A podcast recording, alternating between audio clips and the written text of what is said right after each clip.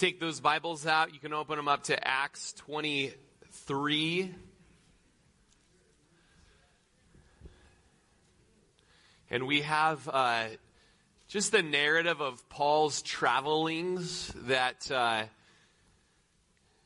may seem like tough passages for Bible study, but you know what? They're not redundant to us. And always remember what Paul tells Timothy all scripture is inspired by God and is profitable uh, for doctrine, reproof, correction, instruction, training of all righteousness, and equipping us for every good work. And uh, you know, it's here in chapter uh, 23 that we see just Paul's theology being hammered out on the anvil of his experiences and the things that uh, the Holy Spirit is going to move him to write in the book of, well, in all of the epistles. You know, these are things that he himself has had to live out and things that we see him live out in, in the book of Acts, which is history are things that in some way we are going to also live out if we're going to live an, a Paul the Apostle type of life, which is really just a New Testament Christian life. Uh, a friend of mine uh, years ago, uh, he just used to say, people, people say that, you know, the book of Acts is radical Christianity. It's not radical Christianity, it's just Christianity. It's how the Lord wants us to be living and, and He's lived that way and He gives us the power to live that way. And so, you know, we have Paul go before us and, and in a way He just says, hey, follow me as I, I follow Christ. And we're going to just see from chapter 20 and on through the rest of the book that Paul's going to go through much opposition for the gospel's sake, especially from the Jews, chapter 20 through 23, 24. We're in 23 today. Uh, last time we were together in Acts, we saw just these same Jews accused him of being opposed to the law of God and the temple of God and the customs and the traditions. And Paul actually went to great measures to show that he valued these things and that they point to Jesus, that he wasn't opposed to them, that he also was Jewish and appreciated the things that he was raised in. But the end wasn't those things in themselves. The end is in Jesus Christ. And so uh, these Jews would hate Paul and falsely accuse him, but mostly because they hated Jesus. They're really just treating Paul the same way that they treated Jesus. And you know, they say basically, you know, we hate that type of living and we hate Jesus.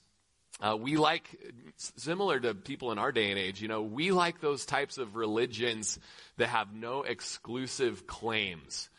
And uh, but anyone that says there's a way, a truth, and a life, then you know what? We're against that. And if you travel to other countries, uh, remember last week we looked at the 1040 window on a map, North Africa, South and Southeast Asia.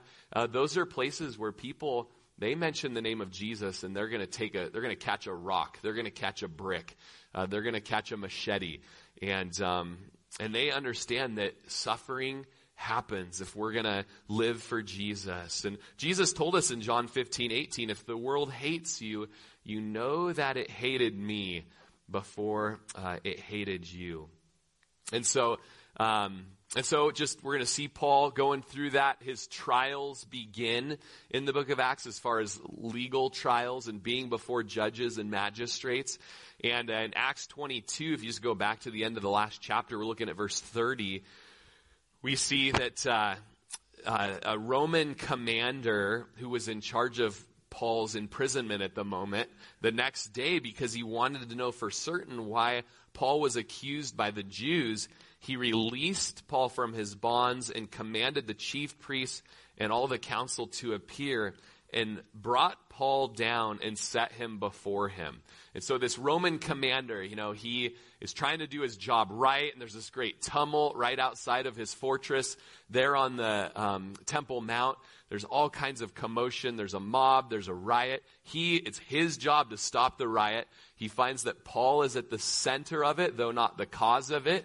And, uh, and he's trying to figure out why are they so mad at you? What have you done? Are you some kind of a rebel? Are you some kind of an assassin? Uh, are you really trying to break their law? Is it a theological issue or a legal issue or a political issue? He's trying to figure all this stuff out and he's starting to find that you know, these claims of the Jews, they don't have much ground. You know what? I better go before their Supreme Court and have them try this guy, and we'll see if there's anything that I'm missing here. So he brings Paul before the, what's called the Sanhedrin, which was like the Jewish Supreme Court uh, of the day. And then going on into chapter 23, we'll see him stand before this court, and it doesn't last long.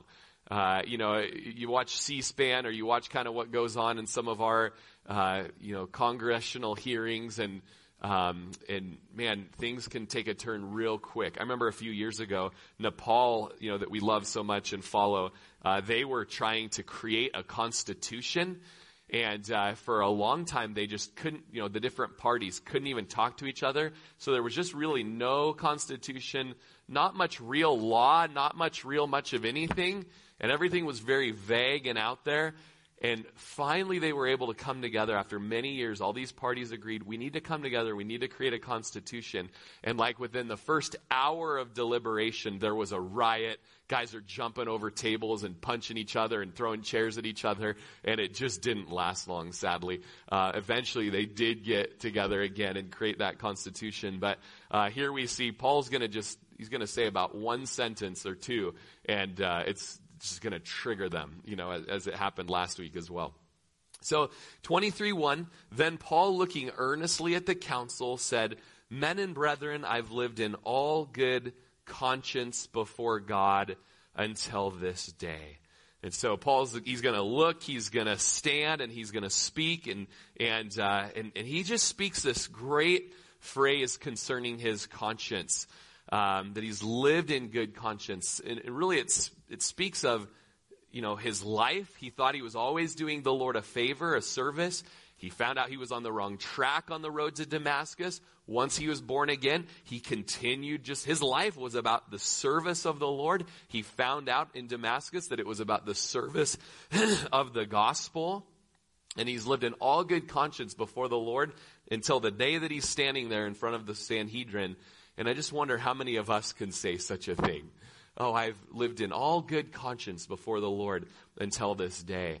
Uh, Micah chapter 6 verse 8 says, He's shown you, O man, what is good and what the Lord requires of you, but to do justly and to love mercy and to walk humbly with your God. And really that is something that as we follow after that, um, then we know that we can have that uh, conscience as well that is clean. And we also know that that clean conscience is a gift uh, by what Jesus has done on the cross. Uh, when he forgives us of our sin because of the blood that he shed. Uh, years ago, I was uh, just looking up uh, just some things regarding our conscience and found that uh, the U.S. government, Department of the Treasury, has what's called the Conscience Fund the Conscience Fund, and it's one of three gift funds maintained by the government, and it's used for voluntary contributions from people who have stolen and defrauded the United States government. The fund was created back in 1811 and it's uh, received $5 in its first year. Just somebody was like, oh, I know I've done something, you know, $5 but over um, $5.7 million came into the Conscience Fund during its first 175 years. So just shows you that people, you know, they get paid under the table and they try to get this and, you know, and this and that and their taxes and just try to kind of be a little bit cheap and cheating. And, uh, but just over time, they're like, man, that was wrong. This is wrong. And they give to the Conscience Fund. And you too could give to the U.S. Conscience Fund as, as, uh, April's coming up and get that temporary guilt off of your mind. Or, Chris, or uh, Dustin, like, he's going to get the link right now. No, I'm kidding. Um, but that just scratches the surface. How do you really have a clean conscience? Hebrews, there's two passages in Hebrews that always come to my mind. Hebrews 9:13 tells us that if the blood of bulls and goats and the ashes of the heifer sprinkling the unclean, sacrifice or sanctifies for the purifying of the flesh. How much more shall the blood of Christ, who through the eternal Spirit offered himself without spot to God, cleanse your conscience from dead works to serve the living God?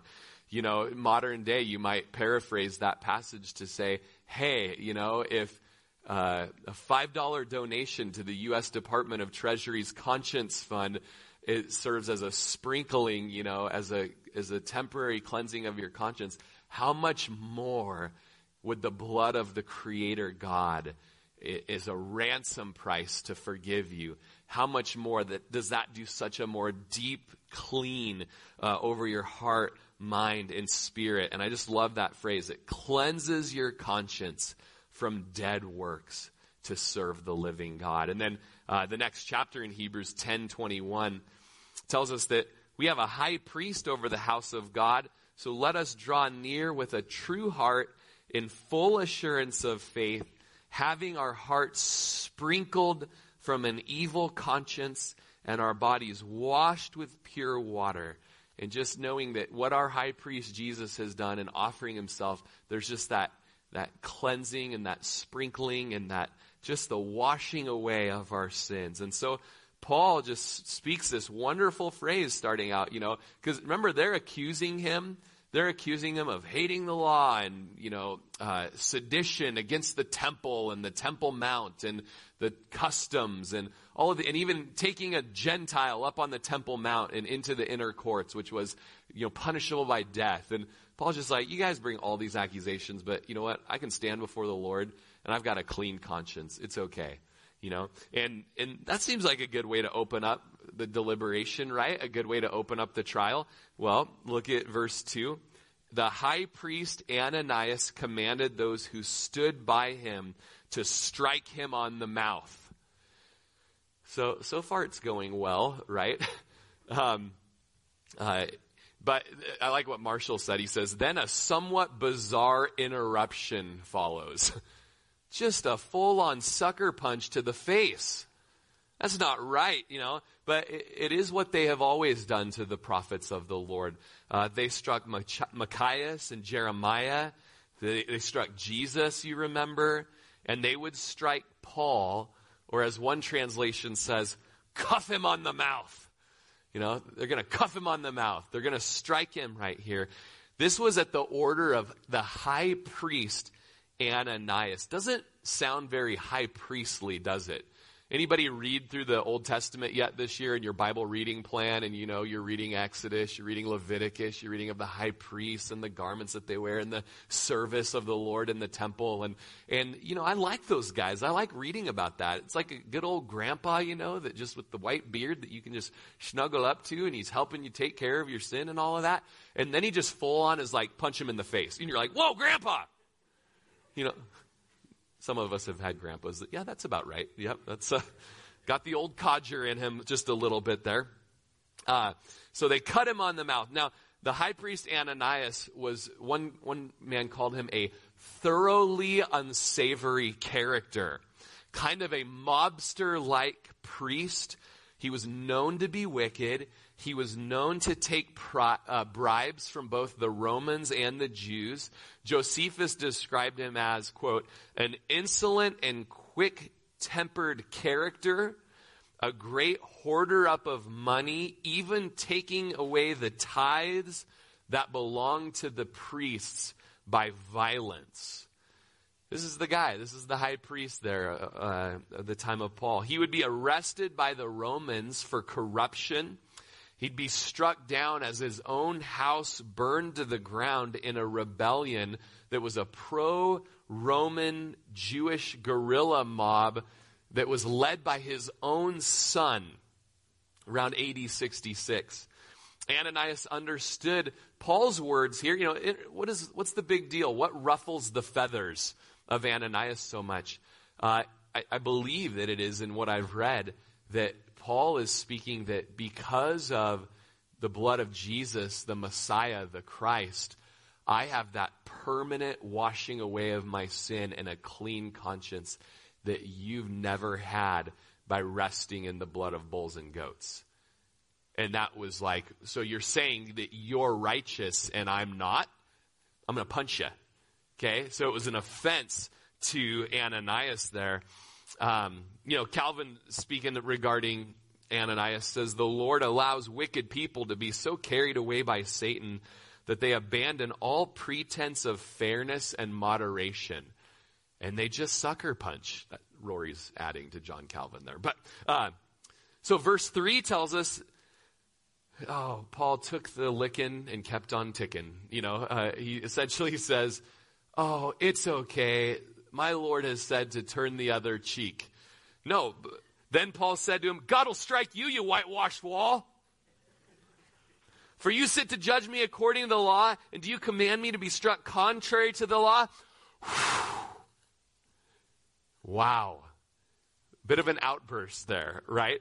Uh, he, he, he has what's called, I learned this word yesterday, a riposte.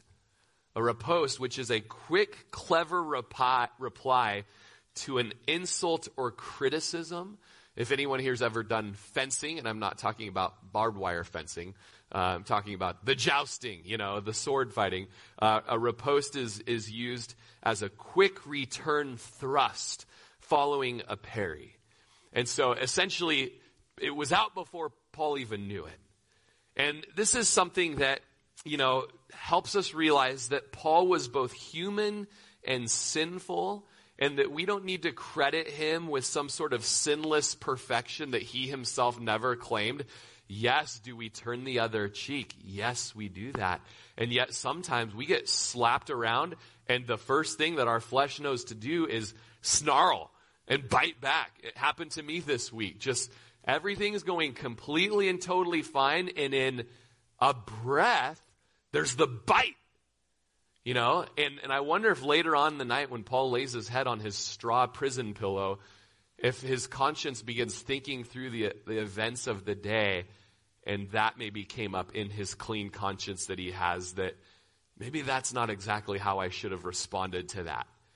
Uh, you know, first of all, talking about how, you know, you're going to be struck. You want to strike? You're going to be struck. Strike into the stricken, you know, Chinese chicken, you know, or whatever. And, uh, and you know what else? You know what you are? You're a whitewashed wall, is what you are. All right? And so when he speaks of the whitewashed wall, what's he speaking of? Most of us would know. He's speaking about hypocrisy.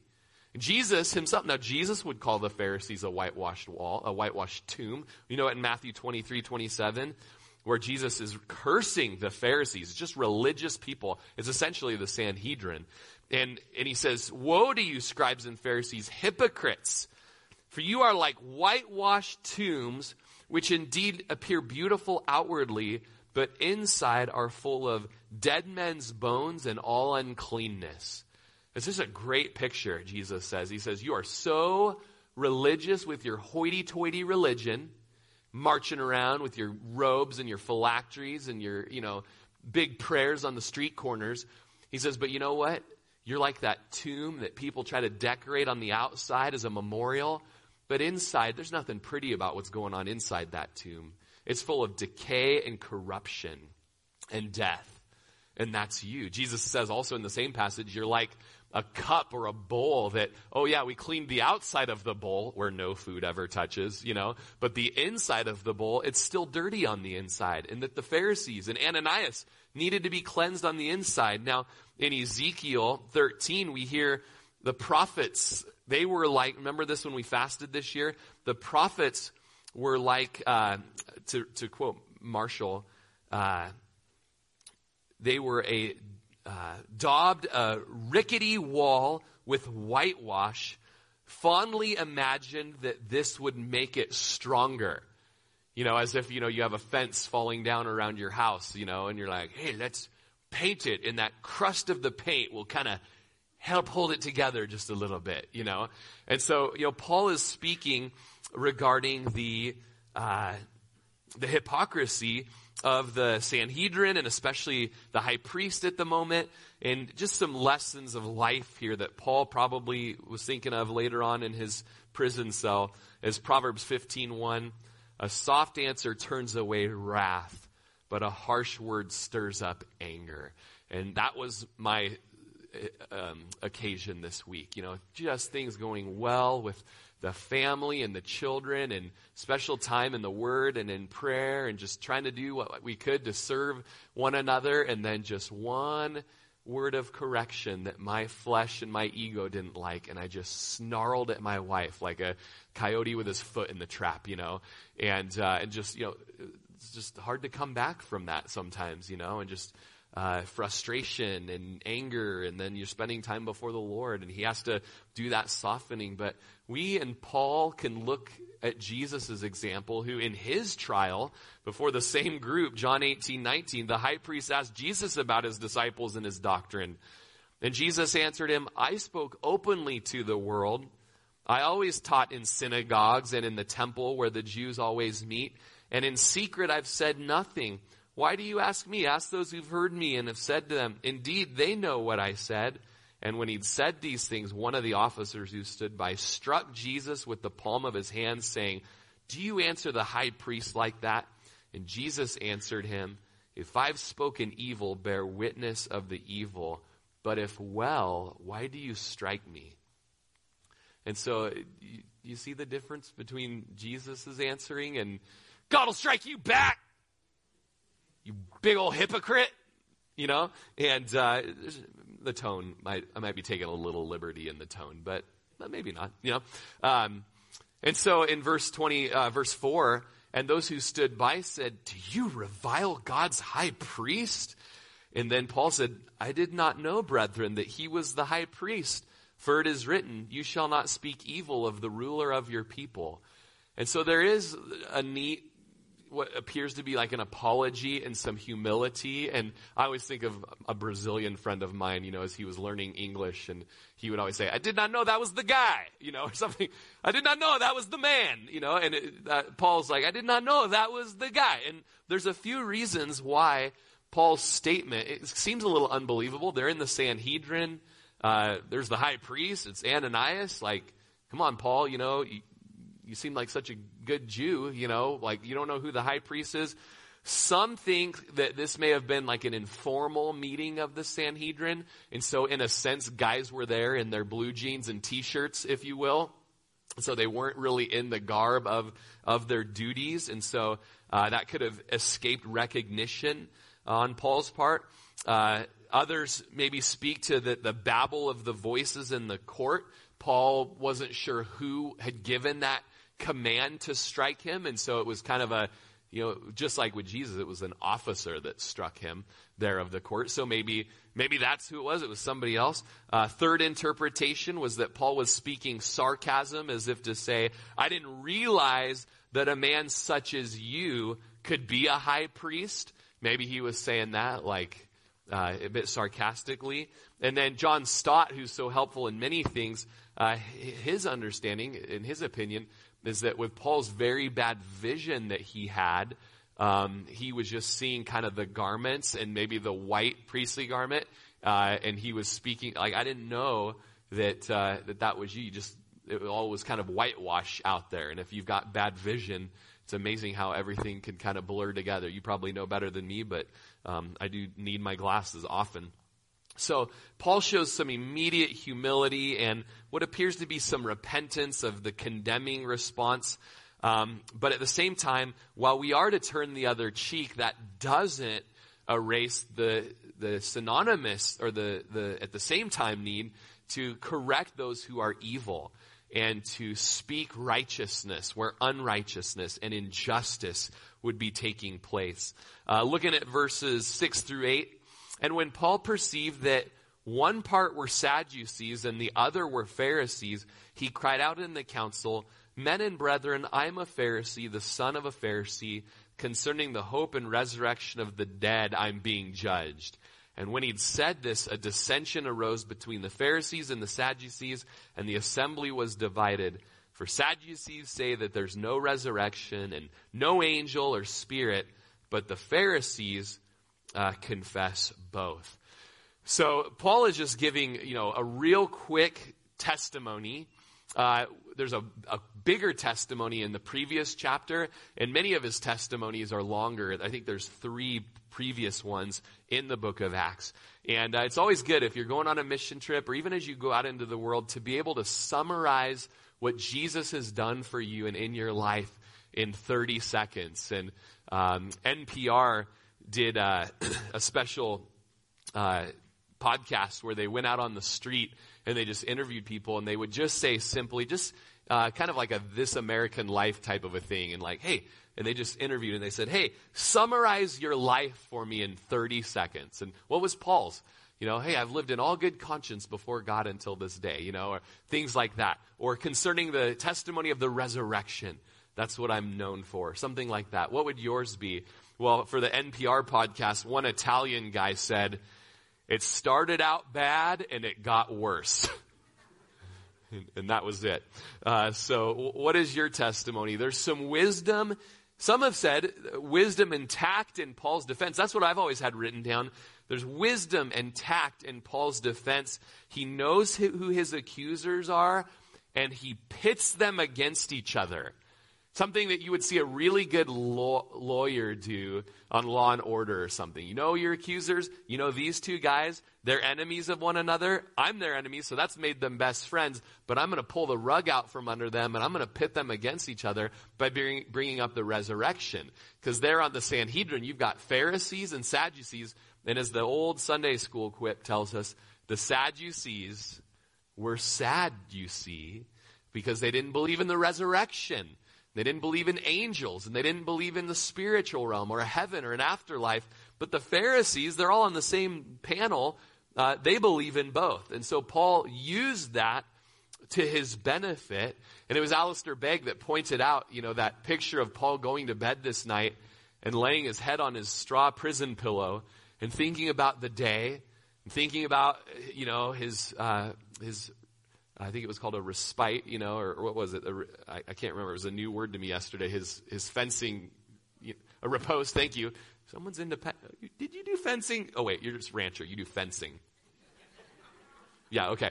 Um, but you do repost the fences sometimes, H braces and what. Okay, anyways, uh, so Paul's, you know, Paul's quip. He's like, ah, I shouldn't have done that, Lord. Oh, just forgive me for just snarling at the high priest. There might have been a, a better tact there. And, and then, uh, man, I, I get this audience in front of the Sanhedrin, and right away, what do I do? I just drop the bomb, you know, in there that's just like, you know what, you guys, you got Paul out, you know, resurrection.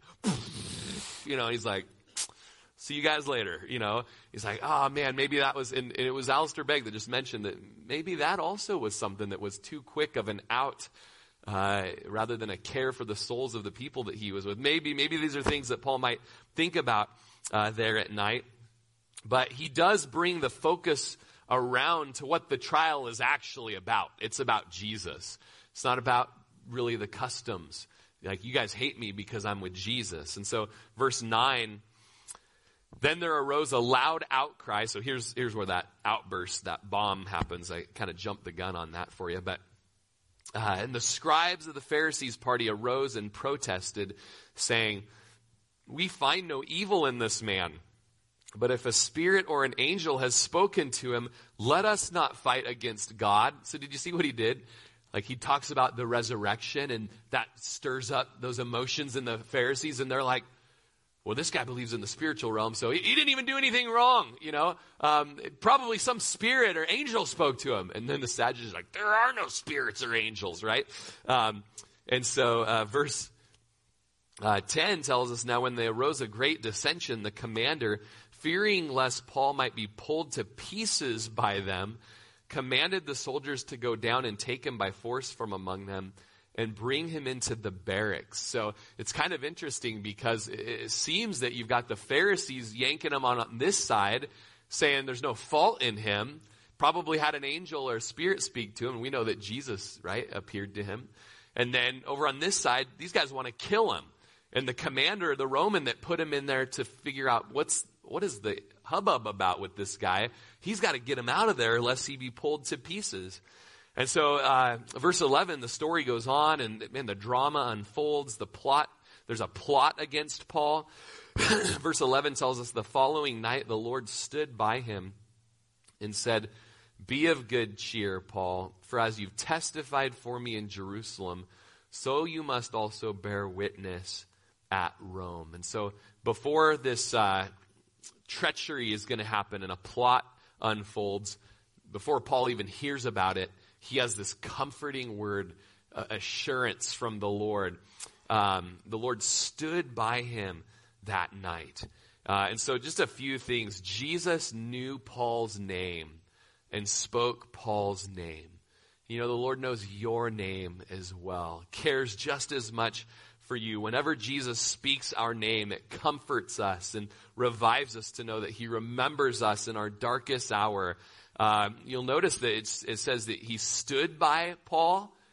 And then in a previous account, a few chapters ago, Acts 18, it was in a vision or a dream that Jesus stood with Paul in the night, where he said, Don't be afraid, but speak and do not keep silent, for I am with you, and no one will attack you to hurt you, for I have many people in this city. You know, that's the Great Commission. When Jesus gives us the Great Commission to go to the nations and preach the gospel, he ends the Great Commission with, and lo, I am with you, even to the ends of the age. Is that how you live your life? Do you walk through your day just remembering that He is with you? He's with you. And in the context, especially of opening up your mouth and sharing the gospel, even if it means persecution, He's with you, even to the last day, even till the end of the age. Hebrews 13, 5 says, For He Himself has said, I will never leave you or forsake you. And so be of good cheer, Jesus tells Paul. why would why would Jesus tell Paul be of good cheer? Probably because he wasn't in good cheer, huh? Probably was a little discouraged that night as he went to his prison cell, feeling sad and discouraged by the event and the way things turned out there at the Sanhedrin. I didn't do my vocal warm ups as I usually get to do in the morning. you guys want to do vocal warm ups together? It's kind of a nice little icebreaker game that I no okay. Uh, so, for as you've testified of me in Jerusalem, and here's the future promise from the Lord, so you'll also testify and witness of me in Rome. So, uh, we know that this would encourage Paul in two ways. First of all, the Lord had more ministry for Paul to do. That's an encouraging thing to remember the call on your life and the purpose that He's given you and that He's got a plan for you.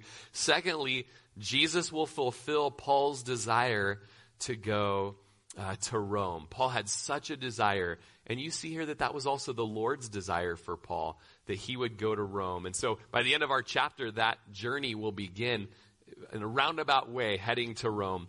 Looking at verses 12 through 15 here. And when it was day, some of the Jews banded together and bound themselves under an oath, saying that they would neither eat nor drink till they had killed Paul.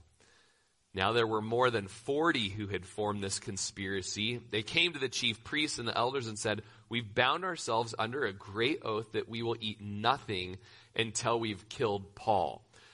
Unless it gets into like the 12 to 15 hour mark, then we'll probably have to eat. So just letting you know that part. You know, it is a big, you know, their zeal is shown in their big pact that they make here. And I don't know, I don't want to spoil the story, but they don't end up killing him. So either they all died of starvation, or they did what the Jews would do in the Bible, where Jesus tells them, You guys like to make a lot of vows and then create these loopholes after the fact that get you out of your vows. And really, the Lord isn't against us making vows and promises and covenants. Those are biblical things we know. Um, but what he's against is when we go into those things knowing full well we're not going to keep them. And so we go ahead and, uh, and after the fact, we create these loopholes and strategies uh, to, uh, to deceive and to get out of it. Uh, and so here they uh, do really the same thing. They're like, oh, yeah, we're not going to eat until we kill him. Um, and so now you, therefore, together with the council, suggest to the commander that he be brought down to you tomorrow, that Paul come down again tomorrow, as though you're going to make further inquiries among him. Uh, but we're ready to kill him before he comes near. And so the Jews know that they're not going to get any legal traction to kill Paul. And so if they're going to kill him, it's going to be, have to be on a back road, in an alley, Julius Caesar style, you know. And, uh, and so there's this, there's this pact that's formed. And, but with the pact comes a great Jesus style intervention. And really, the rest of the book of Acts is the fulfillment of Jesus' promise that night, taking Paul to Rome to testify of Jesus. And you know, that's what the Lord does. He sovereignly accomplishes his purpose supernaturally, but sometimes it's in a very natural way how he does that. And so check out this story here, um, the natural way that God supernaturally protects Paul from this pact. And so look at verse 16. When Paul's sister's son heard of their ambush, he went and entered the barracks and told Paul. So we don't know anything about this nephew except that he's Paul's sister's son. And somehow he's around the room where the, you know, this was being told. So he hears of the plot. And then somehow he's also able to get into, you know, the, the place where Paul's arrested and under arrest, whether it's a cell or whatever. And so somehow, like, just in God's sovereignty, he's supernaturally working in a very natural way, just through a nephew who overhears and then comes and tells. Uh, it was John Stott that said, even the most careful and cunning of human plans cannot succeed if God opposes them. No weapon forged against him will triumph. And on this occasion, God's providential intervention involves Paul's nephew. Okay, we're going to read 17 through 24. Then Paul called one of the centurions to him and said, Take this young man to the commander, for he has something to tell him. So he took him and brought him to the commander and said, Paul, the prisoner, called me to him and asked me to bring this young man to you. He has something to say to you. Then the commander took him by the hand and went aside and asked privately, What is it that you have to tell me? So think of all the legal, you know, jail, bail, bonds, visitors, visiting in the prison, plexiglass, telephone through the window, whatever. Think of all the stuff that you know or what you might imagine and how incredible it is that, that this nephew is given such an audience from prisoner to commander. And, uh, so what is it that you have to tell me? Verse 20, and he said, as though they were going to inquire more fully about, uh, and he said, I'm sorry, I skipped a line, you guys. Uh, the Jews have agreed to ask that you bring Paul down to the council tomorrow as though they were going to inquire more fully about him. But do not yield to them, for more than 40 of them lie in wait for him, men who've bound themselves by an oath that they will neither eat nor drink till they've killed him. And now they're ready, waiting for the promise from you. So the commander let the young man depart and commanded him, Tell no one that you've revealed these things to me uh, you know, Paul doesn't seem really all that worried about it because he remembers Jesus' promise and he's already watching how the Lord is having favor over the situation.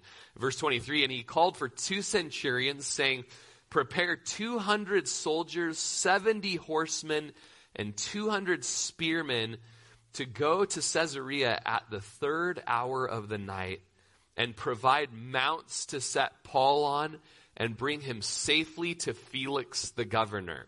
So, about 472 Roman soldiers, this is believed to be half of the force that was in Jerusalem, would accompany Paul on his 47 mile trek or ride. This is what you call an entourage, my friend. I mean, imagine these days seeing, you know, you see 20 Humvees going down the road at the same time, and you're like, ooh what is happening? You know, imagine just 427 soldiers, some important prisoner uh, or person is being transported, and just the Lord safely taking Paul uh, to essentially the harbor that he would head to Rome from.